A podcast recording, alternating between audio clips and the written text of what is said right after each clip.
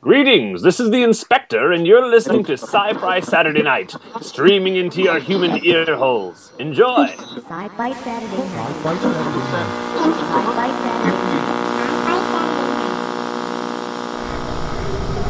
We will begin a mass invasion.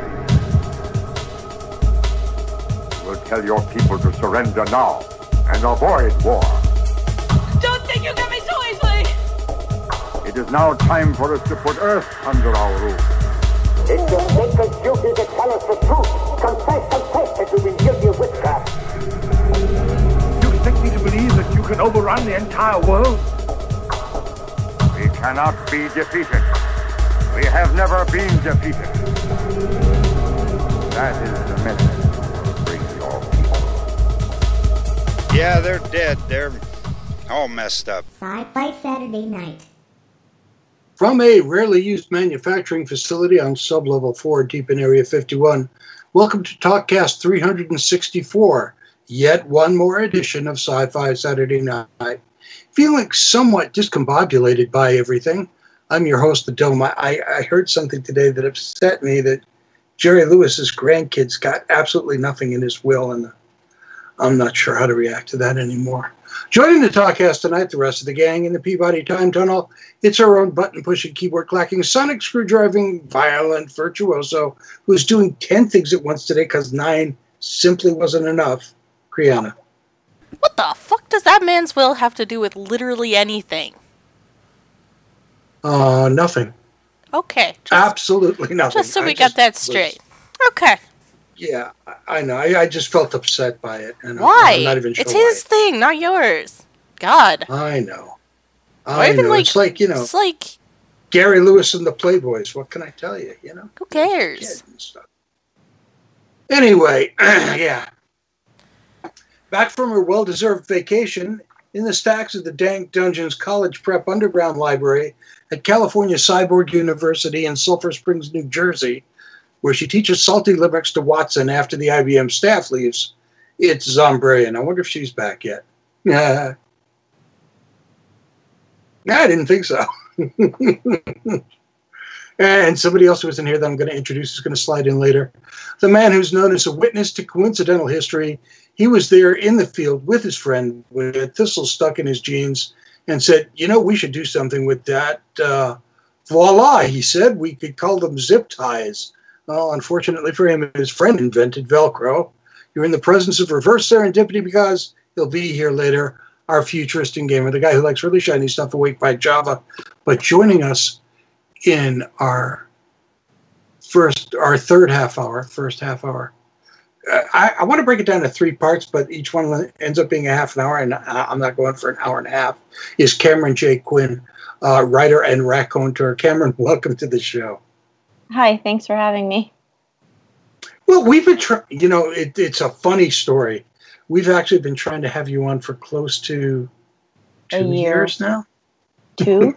really? Yeah, I think it is because it, it was not this Granite Con, but last Granite Con. Yeah. So yeah, it's been a while, and somehow it never quite happened. And we keep bumping into each other at conventions and saying, "Well, we've got to do this," and then for some reason you weren't getting any of our emails, but we were getting all of yours. And I really think you've got a spam folder that when it sees Sci-Fi Saturday Night goes, "I'll eat this, thank you." I Uh, even I looked in there. I did because I thought maybe, but uh, it like my email hides them instead of putting them on the top.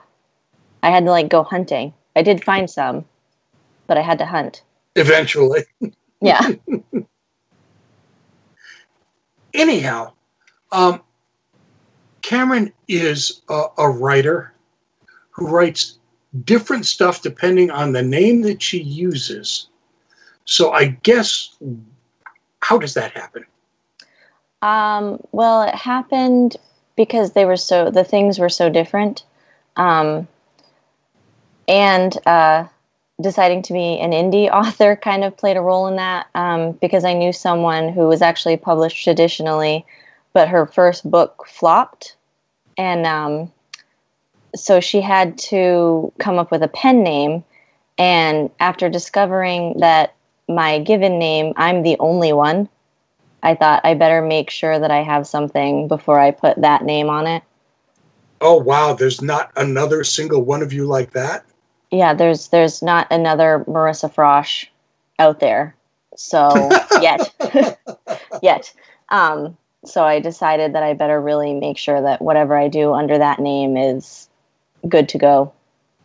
So I decided that that would be the best way uh, to do nonfiction, and you know that's the name that I used when I am getting my degree and everything, so it fit. So you have the Starsborough Chronicles, Mm-hmm. the Apocalypse Diaries, and Tales from the Salem Grimoire. Yes. And as much as I want to, as much as I want to talk about the Starsborough Chronicles, because you actually won an award for uh, the first one, How to Get Arrested. Wait, is that actually the first one? yes, that's the first one. Okay. Uh, I want to talk about that for just a little bit because, you know, independent authors, it's very difficult to gauge what they're doing, how they feel, uh, how the rest of the world. It's kind of like you're you're writing in a vacuum a lot of a lot of times. But Yeah. to win, to be a new Apple medalist for ebooks uh, with your very first book in Starsborough Chronicles, how did that happen? Um, it got started because of uh, V.S. Holmes. She entered Smoke and Rain in the 2015 New Apple uh, Independent Awards. And so she told me that I should enter the 2016 ones with How to Get Arrested. At that point, I had three or four of the Chronicles out, but I chose the first one because then you don't have to try to explain everything to the person who's reading it to give the award. Um, and Okay, it worked out. fair. So, um, yeah, it worked out. I, I definitely don't think it's my strongest piece because it's my first one. You know, as you go, you get better. But to have it win an award was um, really, you know, it just made everything feel real. I guess. It's kind of unique in a way because it's you know it's your first shot out of the out of the canon with this with this series. It, it took a long Uh. time a lot of writing and a long time before i picked what i was going to publish first.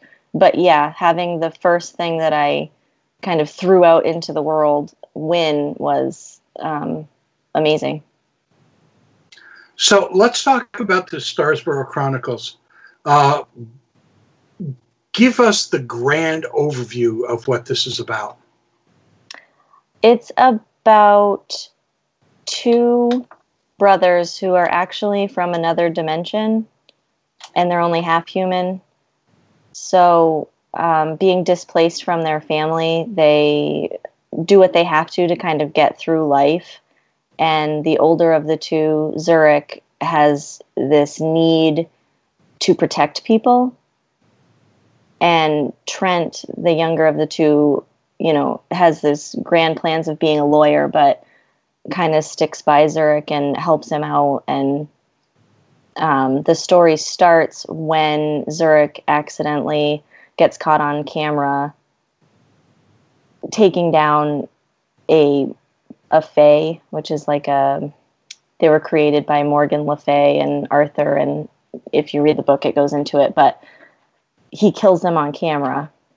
So Detective Jennifer Morgan picks him up and she's trying to have him arrested for murder, even though she can't find the bodies. And um sorry, one second. That's okay I have so kids. I just want to. Okay, they're good. yeah, we, we all having distractions tonight not a problem Um, yeah, so that's where it starts. It starts with her picking him up, and she's trying to arrest him. Okay, so you've invented. What does the name the Starsborough Chronicles mean? Is Uh, Starsborough the, So when I was when I first came up with the idea, I was living in North Carolina with my husband, who was in the Marine Corps at the time, and I really liked it down there. So I wanted the story to take place in North Carolina. Um, and then I am also a huge Buffy fan, and I love the idea of a made up town because you can literally put whatever you need in it, and it kind of makes it easier for continuity and all that. uh, so, and there's this town on the way to Emerald Isle from where we lived that um, was called uh, Swansboro or something, but I kept calling it Starsboro. so the mispronunciation became the setting for the books. Yes, it did. That's where it came from. so the first one was written, was published in 2016. Yes, in January. Okay, and the rest of them came out, are coming out. We've got uh, 10 in the series. Right now, I have six.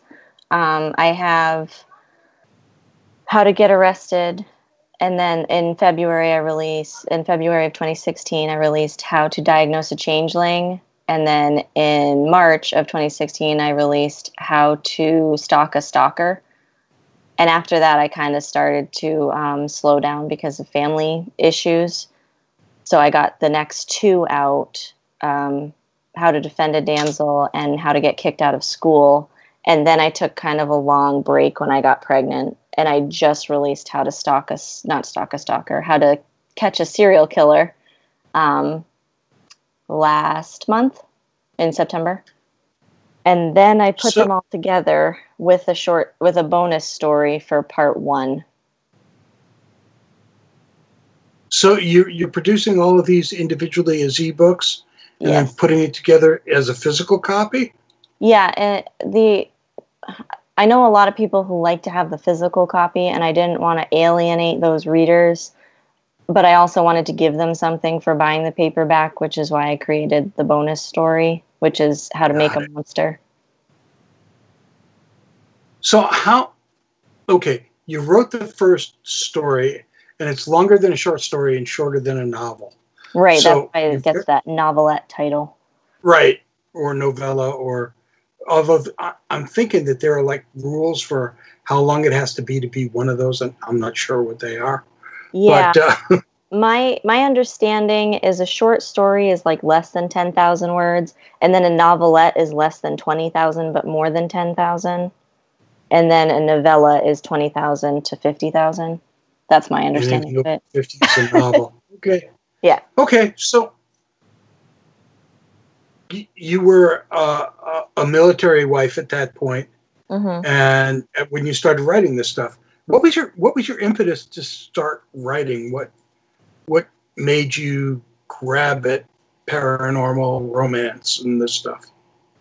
Um, originally, when I was, you know, when I first first started writing, you know, I was like six, so um, that was a little different. But as I grew I as a writer, that, but yeah.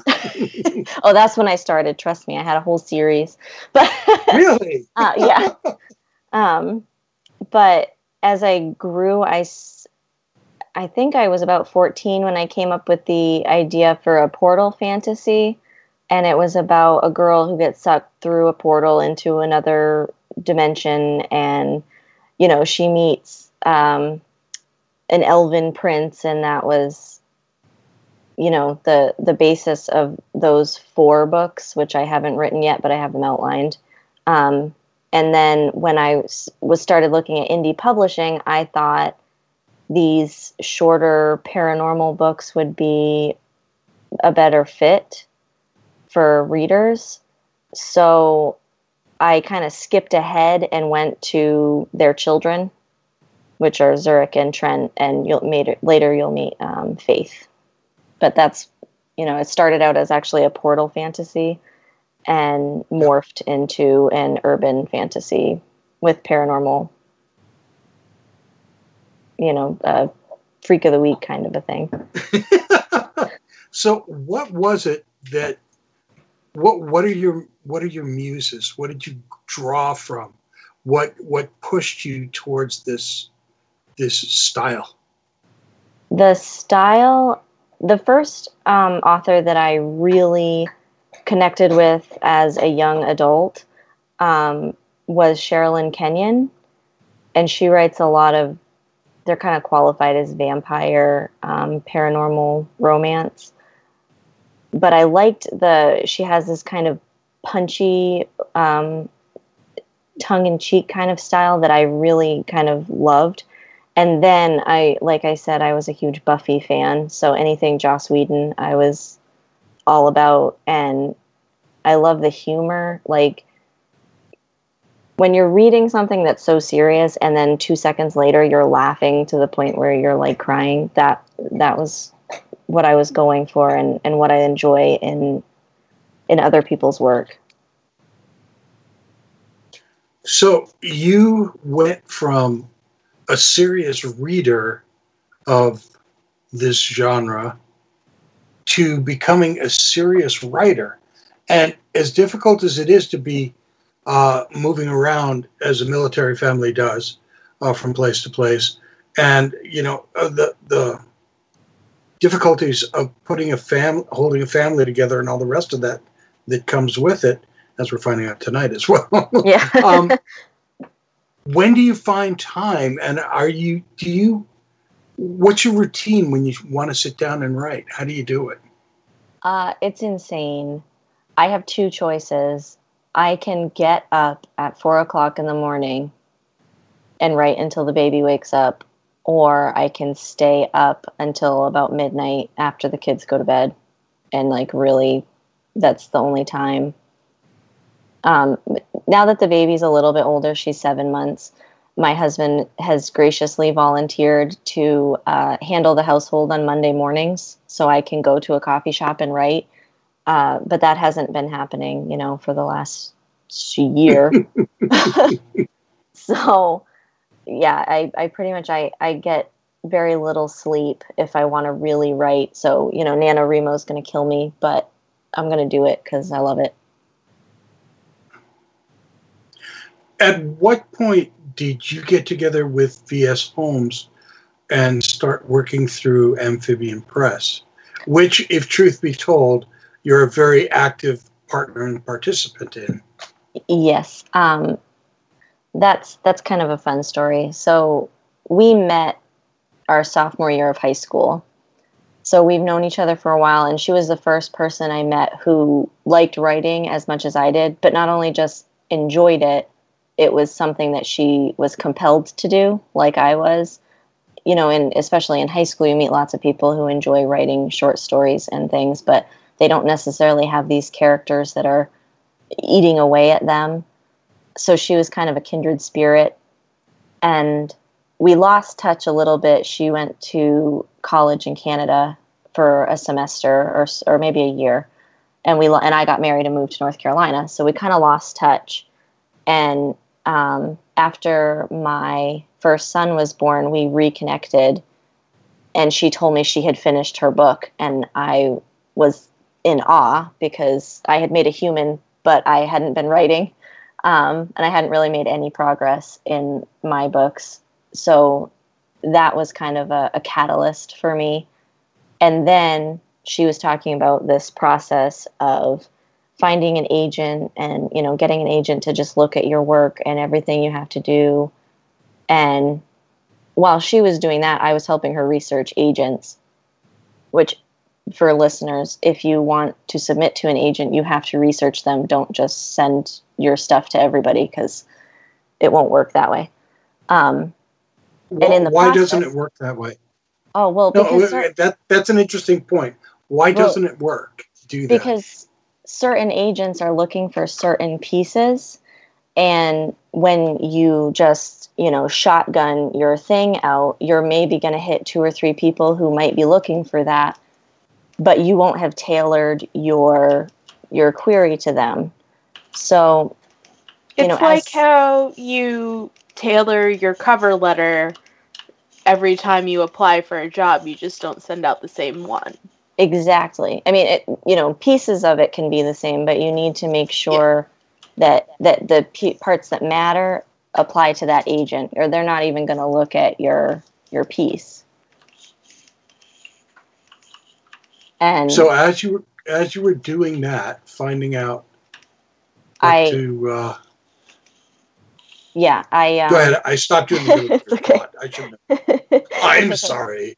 You got me started again, so it's fine. Um, Okay, good. I, I found uh, Joanna Penn, which I don't know if you've heard of her, but she's a UK based author who took the indie movement, if that's what you want to call it, by the horns and really, she's just done amazing things, but more importantly, she's shared it with everybody. So she's helping to teach people. And this was 2011. I think she started publishing in 2009. So at that point, she wasn't huge, but she was doing things that I definitely wanted to do. Um, and as Sarah or V.S. Holmes was getting more and more rejection letters from agents who I really felt, you know, were good fits um, for her piece, I thought, you know, why don't we go the indie route? And she came back at me um, a few years later and was like, hey, yes, this is what I want to do, but I want to start a publishing company. Like I want to take it a step further and not just publish my stuff. I want to I want to help authors. And to me that was absolutely what I want to do. I want to I want to be successful in my own writing, but I want to make sure that everybody else has a chance too. Um, so we started Amphibian Press, and I am getting a degree in marketing. So she graciously named me the head of marketing for the press, and we've been working on it ever since. Now, Amphibian Press does a number of things. Uh, we see you guys at uh, conventions talking about your books, talking about all the books in your repertoire at this point. You also accept submissions uh, from other writers. Currently, we accept short story submissions for anthologies. Um, our goal ultimately is to have um, authors submit their full their full manuscripts and publish full length books. We're actually talking to an author about that right now, um, but she'd be our first. Um, and the whole idea, you know, we're just trying to to grow, but it's kind of slow because I have, you know, three kids and a husband, and she's a contract archaeologist. So right now, this is kind of a, a spare time thing, and hopefully in the future we'll be able to really amp it up and create the publishing house that she envisioned. Now, at this point, Amphibian Press is kind of physically located uh, in uh, northern New England. Wait, don't And wait. as a wait, result- wait, wait. I, I need Go to ahead. interrupt this question though. Even though Go ahead. contract archaeologist is the most Indiana Jones thing I've ever heard in my life. When we had VS on a, uh, uh, a year and a half ago, she talked about that. I know, and I think I said the same thing. I think you did, actually. But I di- I don't think that the phrase was contract archaeologist, and that's awesome. Anyway, sorry. now we can And she's go back hopefully to she's real. got the hat and the leather jacket and the whole thing. Oh, she 'Cause does. It's not She does. I don't know if she has the whip, but it wouldn't surprise me. okay. Where was I going? oh, yeah. Okay. Yeah, that's that's the one thing that we're all going to do is just interrupt each other with thoughts at the moment, and then like as she was talking, I'm going, where was I going? I was going to uh, Amphibian Press is currently physically located in northern uh, New England, and as a result, we've seen you at, at a couple of conventions where we've been as well. So, how how many conventions uh, has Amphibian Press been doing? We've done. We did the Granite Con, um, and we did Keen Con, and I'm trying to get us signed up for one next April, which I sadly can't remember the name of. Uh, it's in Leominster, Mass. I think it's in Massachusetts. Plastic City. Yes, yes, that's the one. Um, the the gentleman at the booth next to mine at KeenCon, Keith, he um, he gave me a whole Keith bunch Gleason of the guy who runs it. Yep. Yep, yep. He gave me he gave me the the down low on con. So um, hopefully we'll be able to do a lot more. But that's all we've done so far. I, I don't know why we don't do more. We always do well at cons, but we're both kind of um, I don't want to say antisocial, but we're definitely introverted. I Like- never, you know, I've never seen you guys be antisocial. I I- mean, well- every time I've run into you guys at, at a convention, you've been very social. yeah, well, we gotta we gotta put on the the you know the mask, but um, like especially It's all fake. Is that what you're telling me? It's all no, fake. no, it's just you got to really like work us up, and then and then I have to have like downtime for two days afterwards. But like, No, I understand. They're like that me, don't. They're like me, where I like talking to people, but then I need to go and have everyone be very quiet for a couple hours. exactly. And So actually, yeah, go. VS has been phenomenal at the cons because she she's worse than I am. Like she's more introverted than I am. So to see her at the cons, like talking to you guys and everything and networking, like I'm so proud of her. You have no idea. You guys are a lot of fun to talk to. I've got to tell you. Um, so you, the smaller conventions are a kind of everything old is new again. About ten or fifteen years ago, there were a lot of these very small one and two day affair conventions, uh, mostly held at like rec centers or banquet rooms at Holiday Inns. Uh, but they went away for a while, and the bigger ones got bigger and bigger and bigger and bigger and now these these smaller cons are coming back. I was wondering how you felt about uh, being at uh, Comic Con two weeks ago. How how did that go for you? I definitely prefer the smaller cons.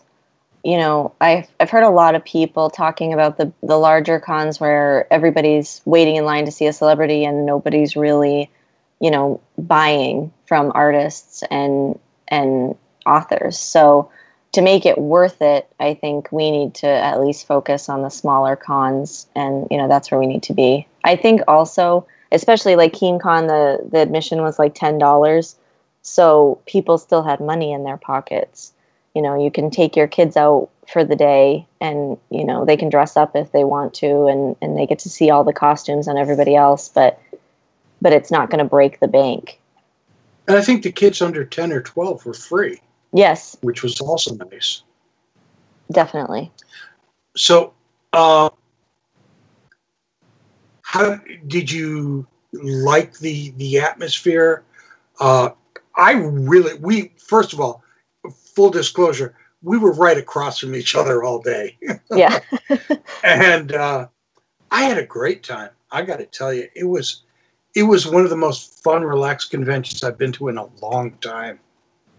yes it was definitely it definitely felt you know the atmosphere was good. You were we were relaxed and i didn't feel um any of like the stress or anxiety that i tend to get. Like at granite con i have a little bit of a, of a hard time. I actually feel bad. I, I snapped a little bit at v at granite con because it was just a little bit too much for me. There's a little bit too much going on. People were too close. The people in the booth next to us weren't really nice or talkative or anything you know keen was a lot more calm. There was space. I didn't feel like people were on top of me. Um, and I was able to talk to people on both sides and actually make great connections.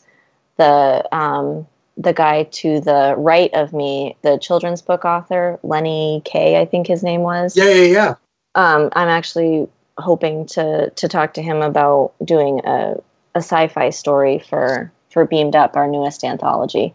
And, And it's know, really interesting that he came to me and said, "You should talk to her," and you came to me and said, "You should talk to him." you know, there was a whole lot of kind of grassroots uh, uh, marketing going on, yeah, and it was it was really fun. yeah. I mean, it was one of the few conventions where I got to talk to virtually everyone there that that, that I wanted to talk to. It was great. I mean, I even talked to the auctioneers, and that was just weird. yeah yeah i wasn't sure about the auction part actually i felt like i was getting yelled at for a little while there but You know, it's it's the first year of a con. They they tried a whole bunch of stuff. I won't say that anything failed, but some stuff worked much better than other stuff for sure. But Yeah. uh, it was it was great fun. Um, so Amphibian Press is now putting a, an anthology together, and you guys are each working on your own uh, processes and, and books as well. What's coming up for you in the coming future? for me, because it'd be silly if it was the coming past. Anyway, Yeah. sorry. Yeah, and you could also just look back there and see what I did. But um, so you wouldn't have to ask me. It's Uh, true, I could, but I can't. So yeah. So I'm hoping next year is going to be a big year work wise for me. Unfortunately, I won't be able to actually publish a whole lot. I am planning to get out the second half of the first season of the Starsboro Chronicles and kind of wrap that up. Um, I'm planning three seasons, so the second se- the first season should be done next year, and I am I'm getting Salem Witch, which is one of the Tales from the Salem Grimoire. It's like a prequel. I'm getting that ready to go. Oh, can we talk about that for a minute? What What is that whole uh, other project, Tales from the Salem Grimoire? So I have What is that? I have story ideas coming out my ears. Um, but this one really kind of clung to me because I want to really make it more of the the paranormal romance because frankly romance sells really well. So um, it, to kind of like Well, if you write it well, it does absolutely. Yeah. yeah and and it's what i enjoy um i enjoy the romantic aspect of things but also i i like it to be a little bit less than the stereotypical romance where it's just about the guy and the girl and i like it to be a lot more than that so to kind of bring the i don't know what you'd call it beefed up romance i guess um i i decided that i was going to do these tales from the salem grimoire and the idea came to me uh, when we were on a walk. I was on a walk with my sister, and she was saying, "Wouldn't it be awesome if there was a potion that you could drink, so you could eat whatever you want and not have the calories?" So I came up with this witch who does that. She makes potions like that, and so she lives in LA, which is where LA Witch comes from. Because where else would they want to be able to eat as much as they wanted without gaining weight but LA? So that's kind of where that came from. And I'm trying a new marketing thing where I'm not releasing any of them until I have the first three done, which is it's it's hard for me to have it ready. Like I have the the covers done, I have I have so much ready to go, and I can't do it until I get you know all the edits and everything done on all three of them. Um, What What's the, What's the thought behind that? Well, I've, I've heard it so many times from um, successful indie authors. They're like, anyone who's starting out today, you know, you need to have the first three in the series. So I have the prequel, which is a novella, uh, which is Salem Witch, and it's about literally Salem, Massachusetts, you know, 1690s. Um, and then I have, which that one, when I put out, uh, will be free so people can try the series, try my style, see if they like it, and then they have the three books that they can purchase right as soon as if they as soon as they finish that free book. Nice. The idea being that because so, there's so much content out there that if you make them wait too long, unless you really really stuck with them, which hopefully I would, you know, that would be the dream. But um, if I didn't, then they could forget. So you know, I have Or they're moving on to another author or whatever. Yeah. Right, because yeah, there's there's there's the newest, you know, every day there's a ridiculous number of books published on on Kindle and in the ebook market because it costs nothing and you know you just do it. So to kind of stay competitive, having the free book so people don't feel like they're taking a risk on a new author, and then having the three books ready to go so they can just pick them up, which I have four books planned after Salem Witch, so I'm kind of toying with the idea of waiting until the fourth one is just about ready. But we'll see how patient I am.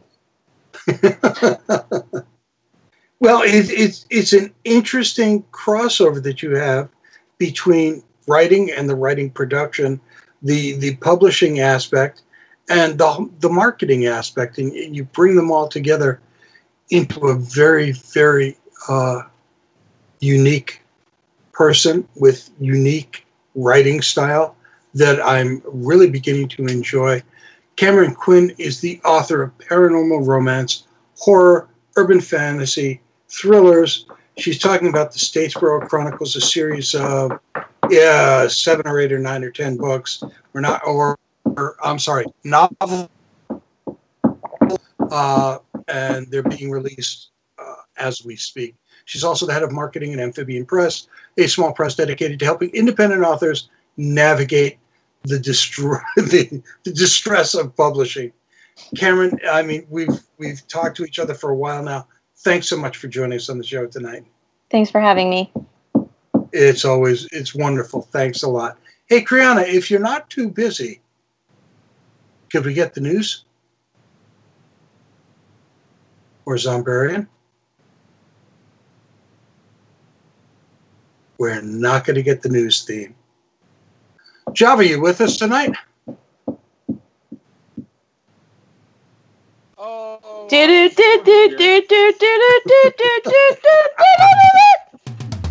That was close. There it is. All right. Now My we're all my here. mute wouldn't unmute. It was very distressing. Yeah, I'm I'm driving, so yeah, unmuting is hard. Yeah. Yeah. Is- Are You know there rules about driving and Skyping? What? Tell me. I think I've got head I've got my Bluetooth headset in. Okay. I'm here. good. I'm doing my responsible. I'm actually literally pulling into my driveway as we speak. And you know what I'm going to do tonight after? Oh, you know what I just saw run across my yard? A, an opossum, Oh, no. An, op- an opossum. Okay. That's Is it your sworn enemy? No, Opossums I'm are terrifying Opossum for creatures. he, he went into my brush pile. I mean, that's cool. He can live there. Just don't bug me. Anyway, Yeah, um, until he comes flying out with I his am sharp not- opossum teeth. I am not going to be watching Star Trek because I watched it last night. I'm not going to be watching Okay. Smallville because they took a week off. Right. I think I'm going to start Mr. Robot. Oh, well, guess what? You're going to really enjoy season three. I'm hoping Because I, that's the case. oh, uh, well, you know, you and I have both been big fans of that show. And once again, it has not failed to find a new bar to ascribe to, reached for it, and and just been wonderful at it. The first two episodes, yeah, loving it, liking it a whole lot. You know what show I'm excited about that I'm probably going to start tonight after we're done with this show that we record? No clue. What Um, show? Well, it's a Netflix show. I want to see 1922. Um, really? Yeah, Why? because it looks good. And I think I wasn't Stephen sure to be honest with you. I think Stephen King's writing does really well as mini series as opposed to as a film or a full length series. So I'm excited. But I also really like that kind of serial killer thrillery thing plus ghosts. So I'm excited about serial killer plus ghosts. Or not serial killer, murderer plus ghosts. Murderer plus ghosts equals Stephen King goodness. Plus Gotcha. rats, not bugs. Like rats, I can Well, deal yeah. with. Bugs, I yeah, I have to be back out. Or little chick children in rain slickers with red balloons. Whatever. No, I I can that. deal with the children. It's the freaking clowns. I know. I know. You have your Oh. issues with clowns. yeah, I uh on fire. what though. was what was that comedy paranormal show we were talking about the other day oh, week? the one with with with Ben That guy. in Recreation and the other Right, guy. right, right. That looks really good, but I'm not sure Yeah. because I haven't seen it yet. So here's here's the problem. I'm three episodes in Yeah. And it got flat really quick. Aw, So I, I don't know if it's if it's writing or or whatever. I think it must be writing just reading because they're both very talented comedians and really good at building a character. Yeah, even uh, thinking uh, I, I'm shocked that it went as flat as it did, as quickly as it did.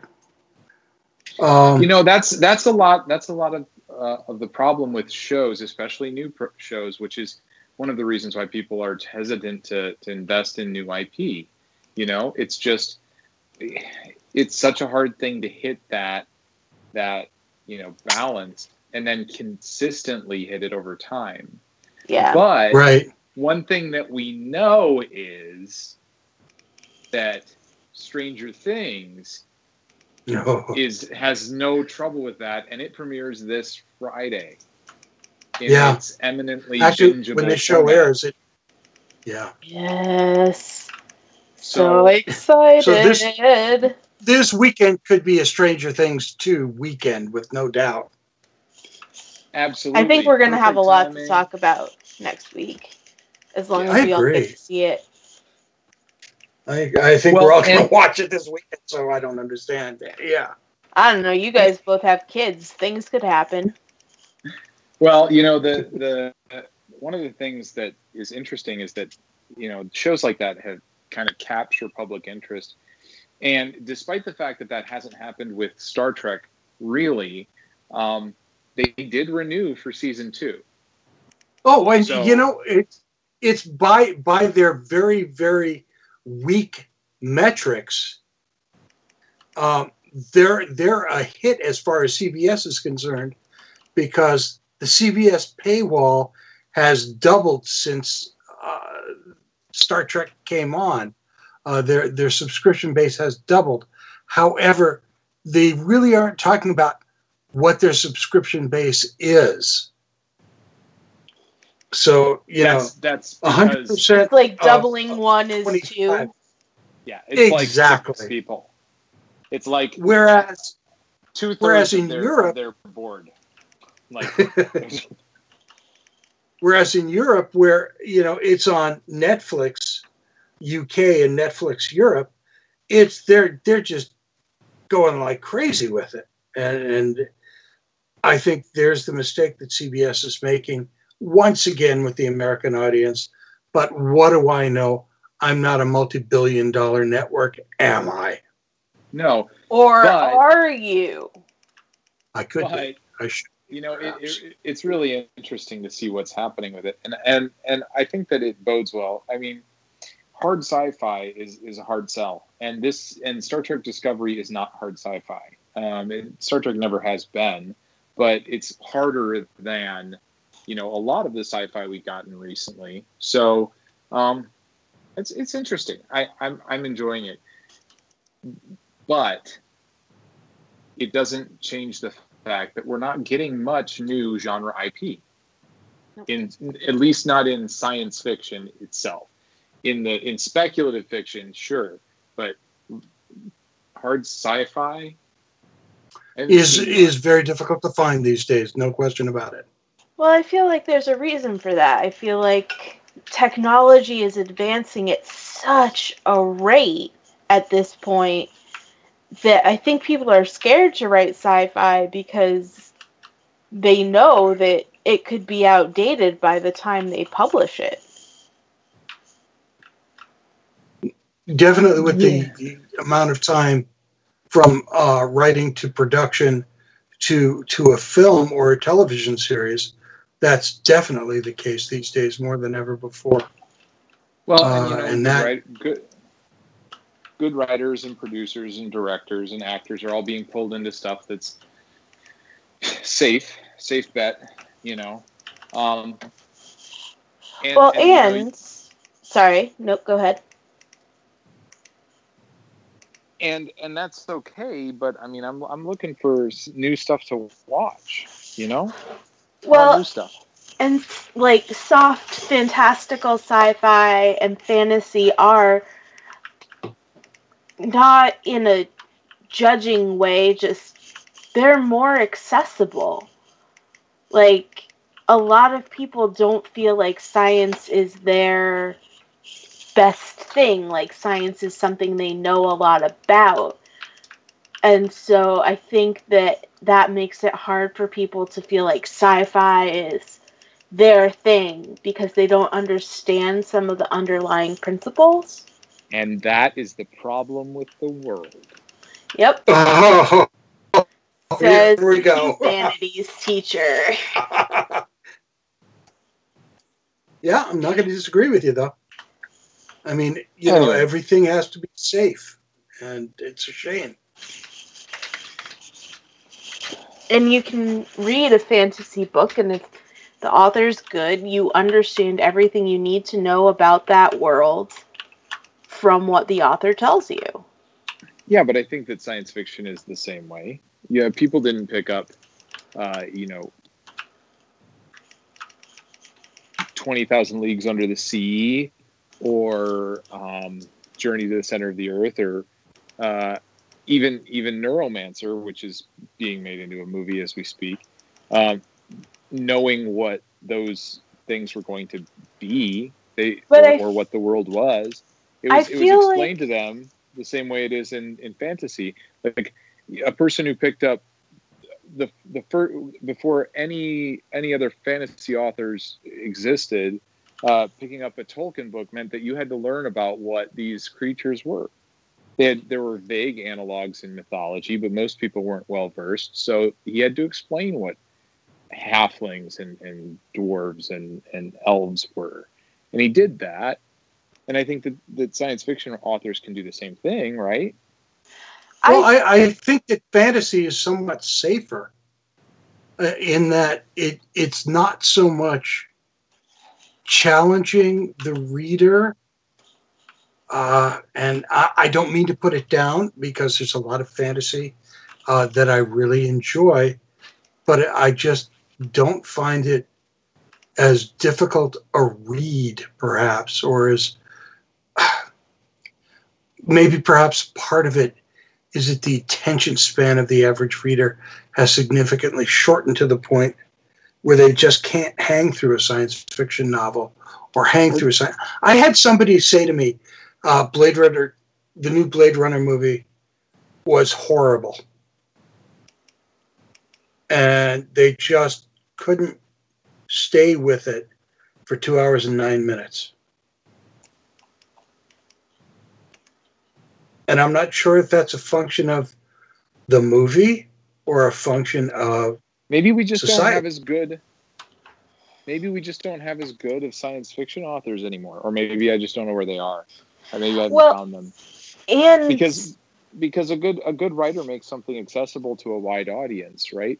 So Yep, so absolutely. like maybe the problem is that a lot of the people writing science fiction right now are just doing it either to you know talk about what they're interested in, maybe they're futurists and they can't talk down to a, a you know seventh eighth ninth grade reading level or or maybe they're just invested in their own their own stuff to the point where they're not really doing science fiction anymore which is a lot of the crossover stuff that that I've been seeing. It's not it's not science fiction. It's fantasy. You're just calling it. You just got gewgaws and doodads that make it sciency.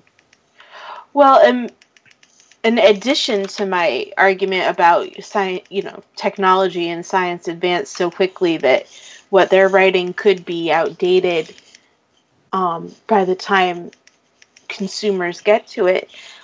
It uh, corollary to that is that science is so advanced now that we're kind of we're living science fiction um daily. Yeah. it- yeah and i think that people reading 20,000 leagues under the sea had to understand the basics of a pump like and the idea that you know you could make metal airtight both of which were fairly new i well mechanical pumps anyway they were fairly new ideas at the time but they're not difficult to grasp And now I feel like you'd need to know advanced coding and nano computer micro whatever. See, I can't even come up with what it would need to be to be advanced enough to be beyond what we have now. With someone without a technical background, or at least a comfort in current levels of technology, would they be able to enjoy Mr. Robot, for example? I think so. Lots of people Why? seem to. I think. Why? I think. Well, because I think that that there's there are multiple levels there to that piece of that piece of writing, right? You've got the oh he's doing a computer thing, and they don't understand the computer thing, but they know that he's doing a computer thing, and they don't they don't they kind of blank out when it comes goes up to the screen.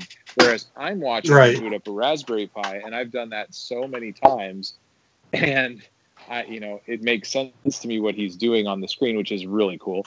Um, but Because he's like, doing that- it right. But that aspect of it is not what makes it good. It's that it's telling a human story, and and you know, it's telling it through the lens of technology, right? Though that exact same story could be set in an entirely different era with it entirely different stuff you could even set it in in a medieval setting and still still tell the same story right it's still a Absolutely could, story yeah. about about disassociation and mental illness and um, relationships and and and um, family and and society, and society and, government Yeah. and, and the ideas of commerce that we hold to. So, like, all of that stuff is there. Um, and those things could be told in a different way. The thing that makes it science fiction, well, I don't even know that I would qualify it as science fiction. Um, really no, I don't. Why not? so. Okay uh, see and here here's the problem. This quantification you know it used to be uh, fiction and nonfiction. Then nonfiction started uh, you know then fiction branched off into a whole bunch of different kinds of fiction. And there, wa- but there was just science fiction. And everybody knew what science fiction was. And it was everything from hg wells to ray bradbury uh, and then science fiction became stratified as well. And we had speculative fiction, futurism, hard science fiction, soft science fiction, space opera. The, I, I mean, yeah, Mr. Robot is science fiction because it's futurism at its worst and best at the same time. And it's really complex storytelling. Yeah, I suppose so. You gave him up way too easy on that. Well, I mean, okay, no, I so- we we're kind of ganging up on him too. Well, so so I think that one one of the things that sets science fiction apart from speculative fiction as a larger genre is that science fiction it has to do with um, future science, like the technolo- the, the scientific and technological advancements in society that um, speculate because it is under the umbrella of speculative fiction about what humanity's future might look like. The problem with Mr. Robot is that most of the stuff that they're doing and they're talking about in Mr. Robot, Robot is completely plausible. It's not. It's not future. It's not. There's no te- technological advancement. There's nothing. There's nothing outside of the realm of understanding. Everything that they're talking about right now in Mr. Robot, or at least on the last two seasons, is is plausible. Like it's, And- it's and- not. It's not dealing I with the future. It's not dealing with future advan- advancements. No, but it's dealing with almost an alternate present that's Well, really yeah, not that alternate either. And No, that's kind of what makes for great storytelling in it.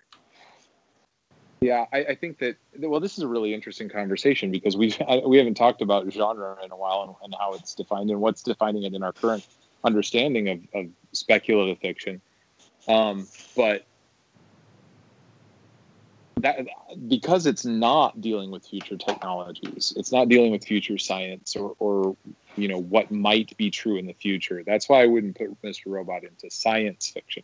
I, I would still qualify it as speculative fiction, but not science fiction. and I guess when I say I'm looking for science fiction, I want to see, you know, there and there's all different kinds of science fiction. I want to, but I want to see futurists telling, making predictions about what the world will be like in a hundred years that are not in a hundred years we're going to have flying cars because we've been having that conversation for a hundred years, and so easily, yeah. like let's let's I, as much as it pains me, let's give up our jetpacks and our our biodomes and what is it actually going to look like in 100 years? The, one of the problems that I find with a lot of the science fiction that I read is that it's far too conservative or it bleeds into the realm of fantasy. Yeah, I'll give you an example that, that was um, that was interesting. It was uh, Seveneves. Uh, I think it was a Neal Stephenson novel, right? It was recent, and it wasn't mm-hmm. one of a big one, right? It was it was a moderately sized book, and it had to do with this idea of the moon blowing up and then and then raining hell fire down on Earth, and a society had to survive in space in little things. Anyway, really interesting book and worth reading, and it is science fiction because it starts with an unknowable event, which you know it's not like you know it just happens. Like this thing just happens that the moon gets broken up into pieces. What does that look like? And how does that end up affecting us? And then how do we as humans change in order to deal with that? And I thought it was really interesting. And it would qualify as science fiction for me, as well as hard science fiction for me. Um, and it, it drew me in with Neal Stephenson's, you know general style of writing, which is kind of long and explored, explanatory and whatever. But um, I, I, guess I'm not. I'm, I'm just not seeing that kind of stuff in original IP coming out in other media. Well, it's it's not original, and I'll, and I'll give you that much.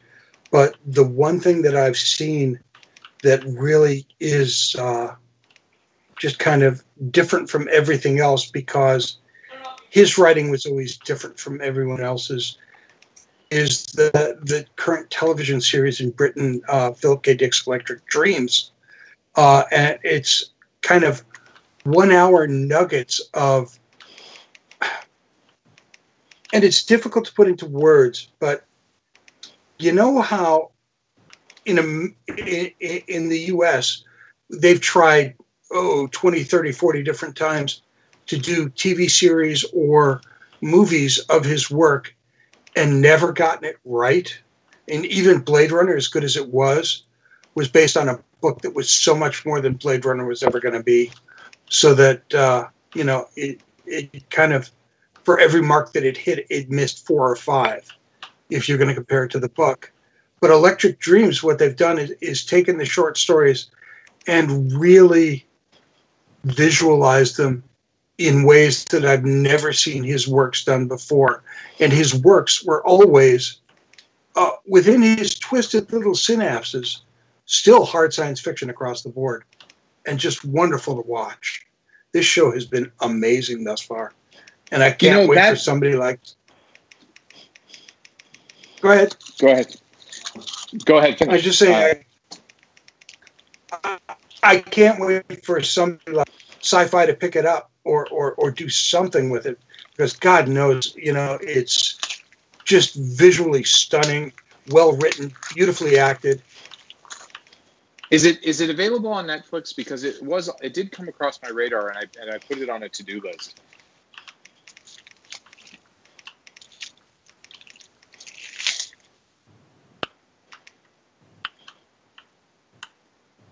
We're looking. We're figuring it out. Maybe.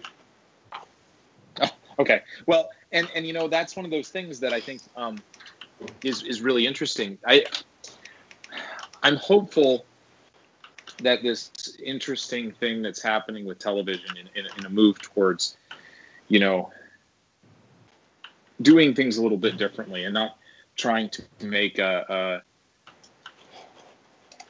a series that's going to last for 20 years or 15 years is um, is is going to help. I especially like the miniseries thing that's happening, um, and I, I think that it will lend itself to as long as people like Amazon and, and Netflix and, and HBO keep investing in in new IP and trying things, it'll be it'll be good. I enjoy a lot of that stuff, and I think that most people do as well. I can't wait for Westworld to come back either, which is again Oh. grand storytelling on a science fiction level. Yes, and hard science fiction as well. I think. Well, it's a little bit Yeah. fantastic, but I mean, I, I think that I just I just read a story recently about 3D printed muscles that look they almost look exactly like the ones that um, were demonstrated in the opening of that show. So who knows? Hey, you know, we could sit and talk about this for hours, and we probably will at one point, but tonight's not the night. Uh, I have no idea who's on the show next week because it's kind of the way it is. So, Kriana, if you crank up the tunes for the ending. Sci Fi Saturday Night is the official podcast of GraniteCon, King Comic Con, booksandbooze.com, and comicarthouse.com. This Comic Art House you, you can hum in the background if you'd like to, Zombrarian. is Comic Art House for some of the best deals on original art from dozens of your favorite artists. And if you have a free moment, take a look at Sci-Fi Saturday Night's first anthology, My Peculiar Family, now on Amazon and BarnesandNoble.com. And I say first because there's going to be. Our intro music production is right about the companies. Fine Workers Creations, Rob Watts, our music is provided by Lawrence Made Me Cry. There's nothing about Lawrence. Many thanks to the gang, the State, South, Ghana, for being on board somewhere. Thank you so much. ladies. Back from the Rolling House of Green, thanks for all the very much appreciate the job. This is Dome saying Terry and G.